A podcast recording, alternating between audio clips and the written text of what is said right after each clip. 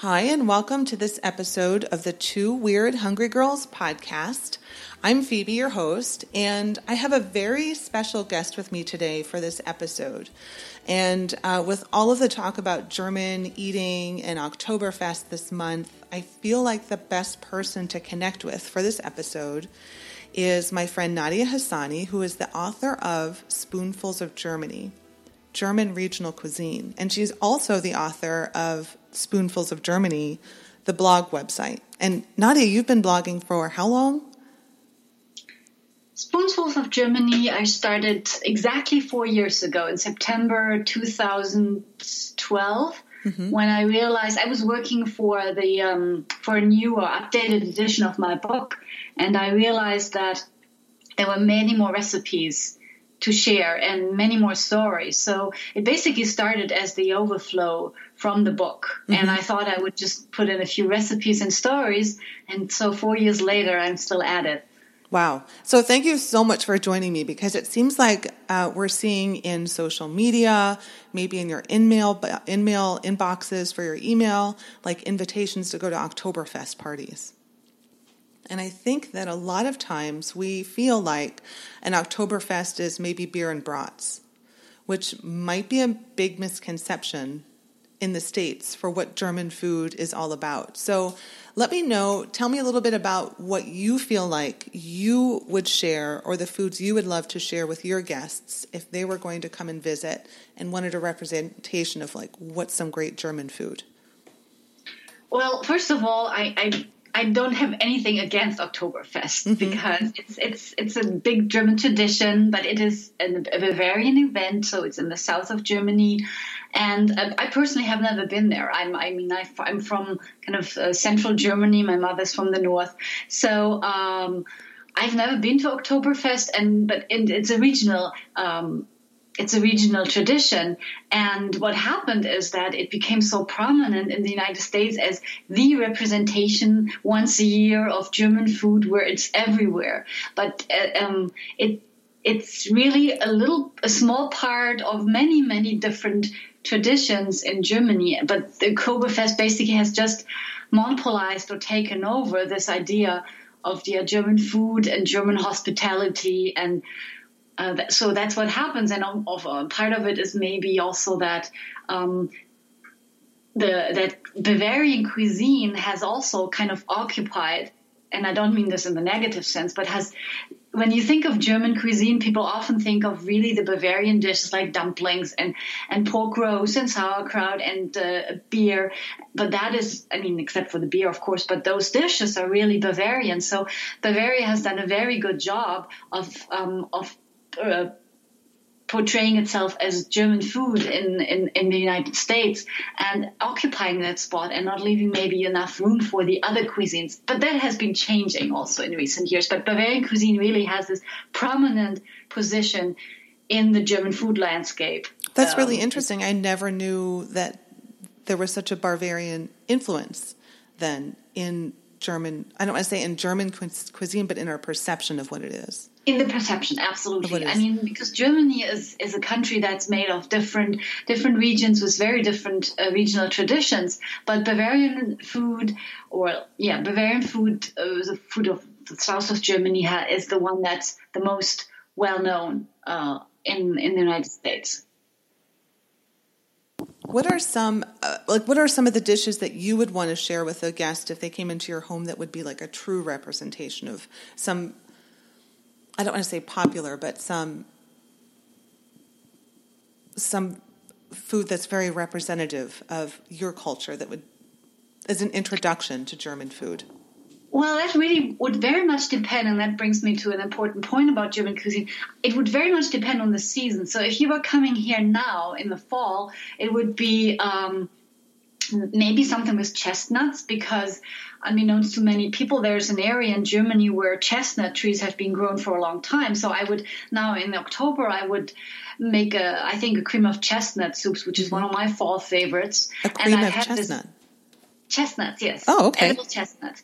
And I had this interesting um, experience years ago when friends were visiting from um, from Berlin, and they, it was around this time of the year, and I made that chestnut soup, cream of chestnut soup, and they said, "Oh, this is really an excellent soup," and uh, they said it's an Italian recipe, isn't it? Because northern Italy is known for its chestnuts.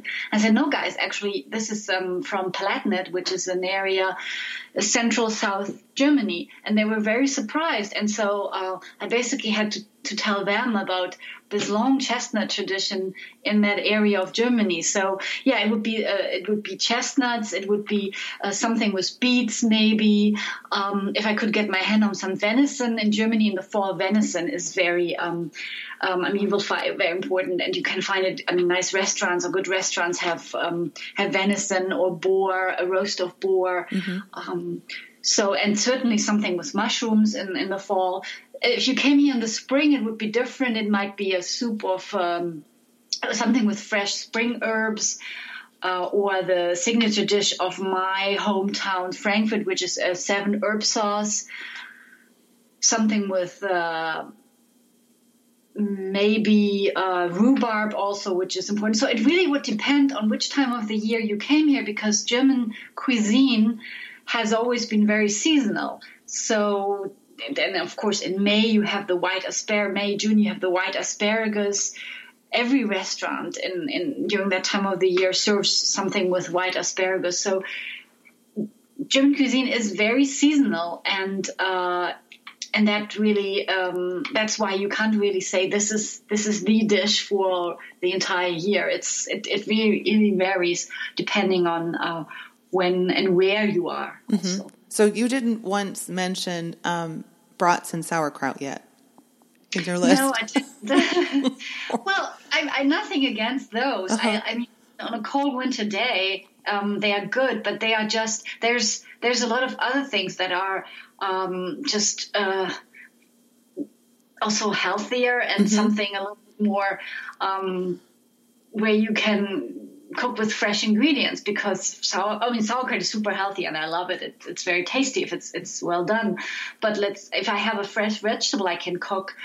I, I during the, especially during the seasons when I can get my hands on fresh produce locally, then I would rather use that. And so while I'm very much into German food because um, that's my culinary heritage, I'm also very much into local ingredients and seasonal fresh food from as close as I can get it. Mm-hmm. And those two don't have to be mutually exclusive. You can cook basically any cuisine, including German cuisine. You can cook. I always say you can cook global and buy or grow local. Mm-hmm. I like I like that notion that you can still buy local and cook global. So, what Absolutely. are there? Are there some kind of um, seasonings or um, ingredients? Like, is there uh, is there like a creamy base or the use of sour cream or a particular herb that's traditional to German cooking?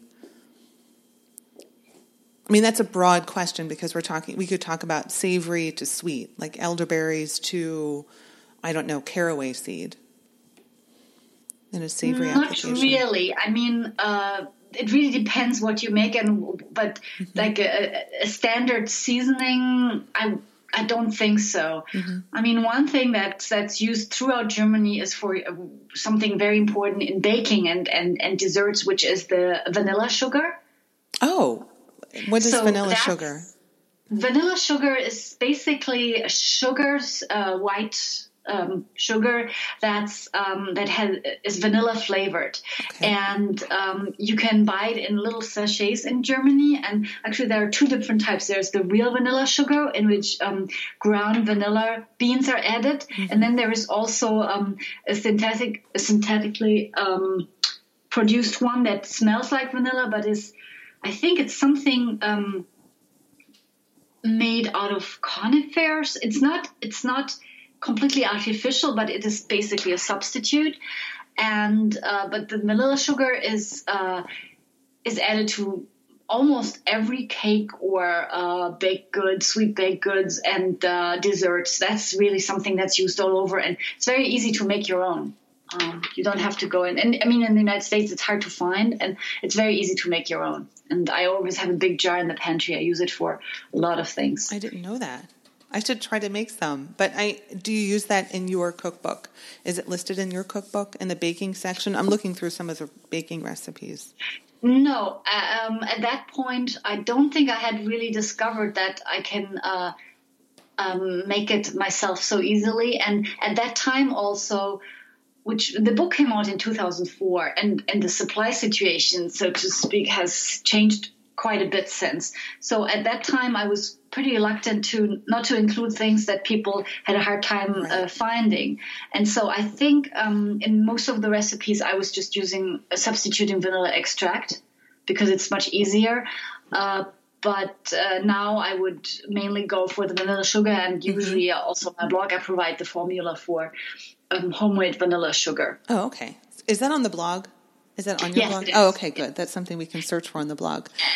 And uh, one thing to do with vanilla sugar also, I mean, sometimes people tell you, or some recipes tell you to basically just put a, a split a vanilla bean in half and put it in a in a um, in, in a container with sugar and then let it sit and wait. But I, I don't have the patience. I don't oh. do this. I basically grind, buy the vanilla, um, the powder, and then I put in the food processor.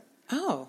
Uh, and then I um, it it's it's makes a very intensely uh, flavored a little sugar, and then you have but you do have to cover the food processor because it creates incredible dust. But oh. that's the most intense vanilla sugar that you can get, and that's my little formula that I use. Oh, I like that. I'll have to try that sometime uh, this winter with maybe some baking recipes. Um, so most of your, almost all of your recipes in the cookbook have a story with the recipe. Is that important to you with some of these in particular? Because I'm looking here and there's, you know, you talk about destinations in Germany and locations. Are there family recipes in here or recipes that were passed down that are special to you from your cookbook? Definitely. I mean, there's my grandmother's Black Forest cake, which, um, I mean, of course, I'm kind of partial, but I have never found a, a Black Forest, tasted a Black Forest cake that tasted as good as that one. But of course, I mean, that's maybe my palate is just prejudiced at that point. But um, so then there is some there are some other recipes from family and friends.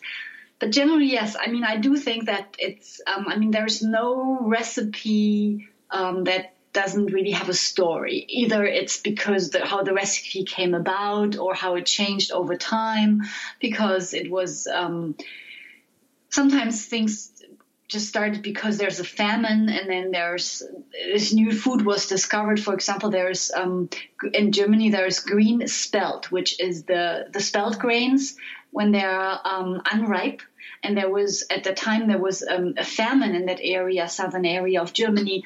And so um, the uh, the farmers harvested the spelt uh, uh, unripe and green and uh, and um, and roasted it and turned and it turned out to be a very nutritious, delicious food, and that became one of the uh, like new age foods. Yes. It's been always around, but in the last few years it's been rediscovered. And it's really great for soups and things like uh, vegan patties and mm-hmm. or even um, vegetarian hamburgers and things like that. So uh, that that came about as as a food during a famine. So every every recipe, whether it's the, the recipe itself, how it was changed over time, or uh, some of the ingredients. Every recipe has a story, and through this through the recipe, often you you just learn so much about the country. I, I have to say, I when I was in high school, uh, at the time the um, we didn't have really history as a subject in school, so my my my knowledge about German history uh, is pretty was pretty basic. And then when I started getting into German food and researching little tidbits of history, I feel like I've filled the blank, the many blank spots I had about German history, just by researching the food because my yeah my, my knowledge was so so basic and there were so many things I had no idea about and through the food I basically acquired so much knowledge still piecemeal but somehow a bigger picture uh, just through the food and researching the recipes mm-hmm. how do uh, how can someone who doesn't have a lot of knowledge about especially German cuisine and it being Oktoberfest month how can someone learn a little bit more about German culture or German food culture Oh, that's a tough question because most of the, let's say, the websites, the easily accessible things on the internet is a lot of the already well known things. Mm-hmm. Uh, but I do think that, for example, the German Tourist Board is uh, is really trying to show more about regional specialties and mm-hmm. and uh, so showing, of course, a more diverse picture. Then also the um, there's um, uh, a, the German um, it's it's basically the government um, run radio program Deutsche Welle. They have a program, and I recently just watched a short program about uh, Black Forest cake and a chef in the Black Forest who's um, who showed that only regional ingredients, uh, the, um, the cherries from the orchards nearby, go into the cake. So you have to look wow. around a little bit, but. Mm-hmm. Uh, because most of the stuff you really have to dig through that thick layer of of uh, of the of Oktoberfest um, before you get to some more diverse things. Uh, now, if someone, if we could direct someone, or if we can direct people to your website, and you could uh, maybe share maybe two or three recipes that are some of your favorites, um, that maybe someone can experiment with this month in honor of like Oktoberfest. Aside from the what was it, the cream of chestnut soup? That one, I think that one's online, isn't it? Yes, it cream is. of chestnut. Yes. Are there maybe mm-hmm. other two other recipes that are seasonal for this time of year that people could try for the first time? And pretzels, soft pretzels, don't count. No, I don't. I, don't think, I don't think I would count them. Um, I'll have to think about that. Mm-hmm. Um, and we can always put them in the show notes too. If you want to just email me later, we can always just put them in the show notes for this episode. I, I would want to pick really the, the best and also mm-hmm. the most, um, the, the easiest to prepare because I always think it's important that people um, have, ac- have access when I suggest something or I make I, I, present a new recipe on my blog. I want to make sure that you can get the recipes and you don't have right. to mm, necessarily mail order it or run to ten different supermarkets to get the, the ingredients. So I would want to give that a little thought and get back to you because I want to make sure that this is something that can be um, prepared without much difficulty. I like that you're thoughtful about this instead of just putting things out there. So we'll put those in the show notes. I think that's a really good idea. And direct okay. people right to your website and to the blog where they can make the seasonal recipes um, that are easy to make. So here's what I, I love about your cookbook. And my mother in law, my mother in law has met you before, but we went up to a destiny. We were up at your house visiting for the for the tour, the yard, uh, your garden tour but my mother in law loves your cookbook because it's practical and because it's simple. Um, and that's what she's told me about some of the recipes that she's prepared. And you can find this book on Amazon, right? Well, as a matter of fact, the book, um, the, the latest edition, which is from 2013, the, it's I think it's sort of out of print right now, and um, it won't be reprinted. Um, but it's been it's available now um, as a as an ebook mm-hmm. on Amazon also. And um, I'm working on a new book. I've been doing this for a number of years now, in which I'm going to pour everything that I love about German cuisine. It will include regional recipes as well as other staples. So it will be kind of, yeah, the repertoire of everything that I love about German cuisine um, some adaptations because I'm here in America, so I always have to think about what can I get here, how do I have to adapt mm-hmm. and, and substitute. So that's that's very important because I really want to reach the um, the many um, people in America with not necessarily of German descent, but there are lots of people of German descent who are looking for to learn more about their culinary heritage. Mm-hmm. I mean, let's face it, about 46 million Americans with of German descent, and uh, the interest in German cuisine and, and culinary heritage is growing, and uh, th- that's really the group I want to. Um, I want to prepare the recipes for them so that they can be accessible. Uh, they should be always authentic, uh, but they should also be accessible and um, and so that's that's my my goal. Okay, I think that's wonderful. So that's something we can look forward to.